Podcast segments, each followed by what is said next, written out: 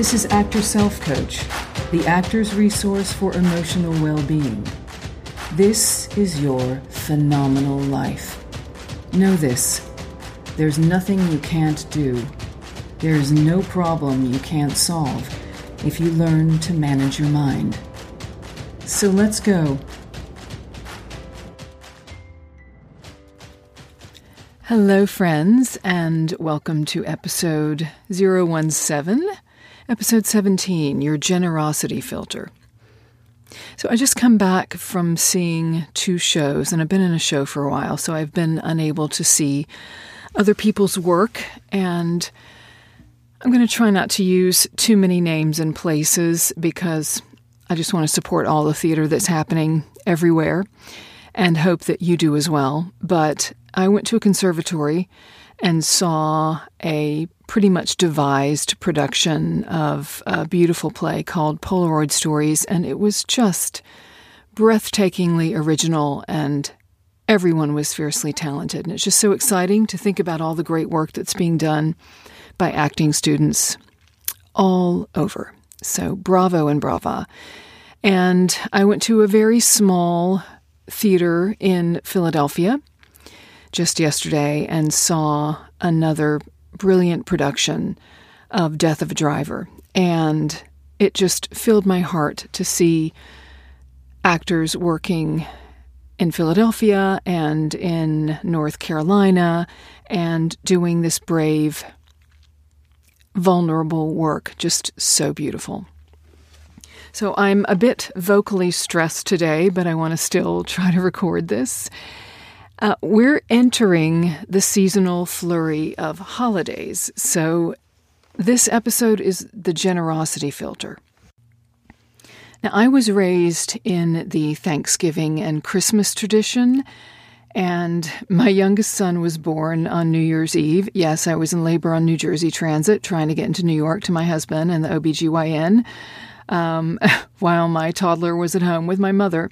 And I was riding alongside teenagers already partying for the new year. So, at any rate, a lot to celebrate for our family this time of year. Now, there are many of us who celebrate Hanukkah or Kwanzaa and um, any holiday, any celebration, any tradition that you have might be upon you soon. And we are, as a nation, only beginning to fully reckon with what the Thanksgiving lore has conditioned us all to think that is so incorrect about the indigenous peoples of our nation. But most of us do love the part that involves coming together, sans gifts, and sharing food and fellowship. So the giving time is upon most of us. Giving, generosity, and being an actor. So, choosing an acting career is choosing an adventure-full life. we actors are often categorized as egoists, as narcissists, as wanting recognition and reward more than we want to create great experiences for others. And there is some truth there, sometimes. But in my experience, a great majority of us, although loving recognition for our work, are givers. And our career is certainly not alone in this.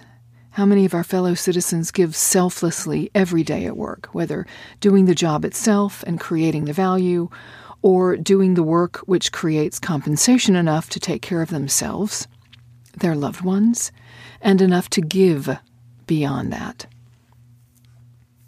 Early on in my career, when I think in terms of generosity, I spent money not so much based on what I earned or what my budget was, but rather on what moved me. Sometimes that was a, musician in the subway, sometimes a single mother on the street with a child. For many years, I had the tradition of always giving to someone on the street when I was on my way out of town, and also to the first person who asked me for money upon my return to New York. And I gave because it felt good or because I saw a need.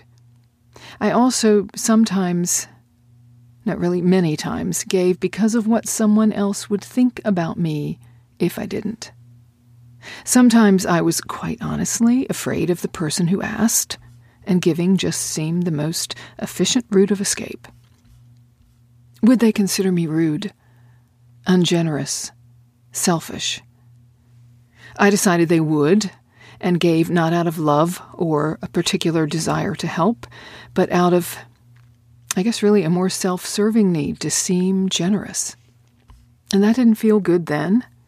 It doesn't feel great now. Along the way, working in various theaters and TV and film sprinkled through, I learned that buying from my family always felt good and gave me joy.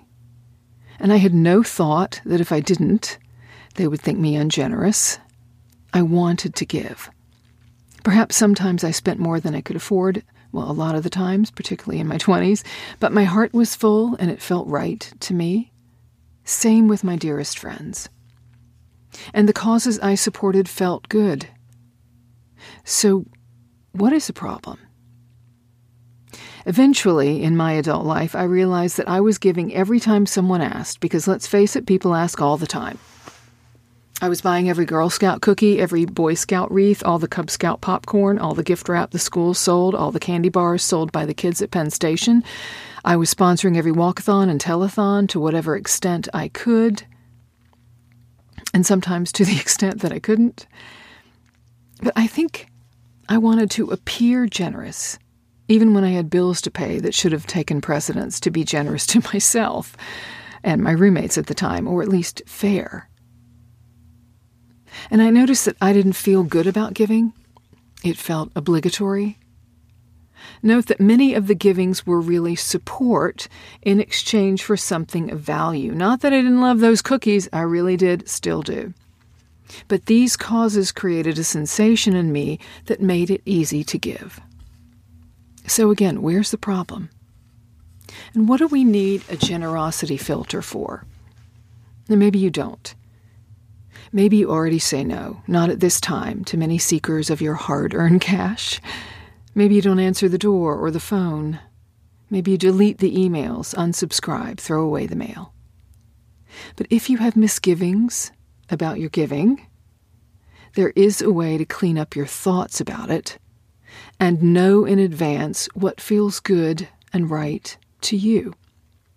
This is generosity in advance, a filter through which you can put every request for help and know what to do. It is not mandatory, right? No one needs to know about it but you, but it can give you much needed clarity when the seasonal giving turns into something akin to trauma. No guilt should be added to the holiday season or any giving opportunity. Now, we have a three currencies podcast in which I go into detail about time, energy, and money. And all are also things we can give. We can volunteer. We can donate our time and talent for readings, to teach a class, to speak on a podcast, to stay after a show and speak to the audience. I think most of us have done that. We can give our energy use our creative minds to come up with ways to induce others, perhaps with more ready money, to give to causes we care about, or, or strategies to help politicians we favor, or groups we believe deserve more recognition and assistance. And of course, we can give our money. So, how do you develop your own filter? Start with deciding which of your currencies you want to give. If money Decide in advance how much you want to give, and you can do that monthly or yearly. Do you want to pick an annual amount? Do you want to give a certain percentage of what you earn? Do you want to give away all your residuals? Now, SAG AFTRA makes that pretty easy. Do you want to give away all of your change? If time is the currency you want to give, do you want to devote a certain number of hours or days per month? Do you want to devote several days a month when you are in the ready lane and switch to giving money when you are in the production work lane? And there's a podcast about which work lane you're in as well. I will link to those in the show notes. If energy, what are the causes you want to give energy to? I recommend you pick no more than three and review them once a year. Now, my family talks through our giving as a family every Thanksgiving, and we use that as a guide for Christmas and beyond. Think of it this way if you want to give food to the hungry, Who doesn't believe this is a beautiful thing? We all do. You have to decide an amount, or you will not be behaving responsibly for your well being, and certainly not for those who depend upon you, be that a partner that shares the bills, or children who rely upon your stability. If you gave all your money away, you would then be the one who needs someone to give you the food. So, this is basic. We get this about giving. If you do not currently have a chosen or given family, think about being generous to your future self and your future family. If you give it all away now, are you being generous to your future? Giving should come from love. It should feel like love. When you give and it does not, you can tell. right? Don't fool yourself. We know, we can tell. That you may even feel this shard of resentment, some flicker of regret that you quickly tuck inside. Giving time to elders. I spend time with my mother and my mother in law, and sometimes my husband and I wrestle with evening it out. It's impossible. It took a bit of time, but now that they are both logistically available to us for visits and need our care, we found a rhythm of time and energy that feels abundant most of the time. We feel generous and loving and compassionate far more than we feel stressed and put upon. Because we decided in advance how much time felt right. How much time and energy devoted to them felt like love more than obligation. Love for them and for us. So you get to decide how do you want to feel when you give? And flip it. How do you want to feel when you don't give? You get to choose. You can choose mindfully. And you might think, I want to better support the causes important to me, which are. Now you fill that in for yourself. Then from that place, you get to decide for yourself how much you want to give or not give to everyone else. So, what I'm suggesting you do is pick three causes, three to five, that are very important to you. And take a look at that every holiday season or, or every the top of every year. And then decide, once you know those causes and you're good with your why, why you care about them, why you want to give your time, money, or energy to them. Decide how much you want to give, if anything, to everyone else who's going to ask. Now, you might choose to give a certain amount to everyone you know who asks for a medical reason. Any disease, you, you might give 10 or $20. You might decide everyone who asks you to purchase something for a cause, you will purchase. Maybe you'll purchase one. You could decide you'll spend $200 a year or a certain amount a month on any given outside of your three generosity areas. The generosity filter is your frame of reference for how you want to give, how much, and how you want to feel when giving.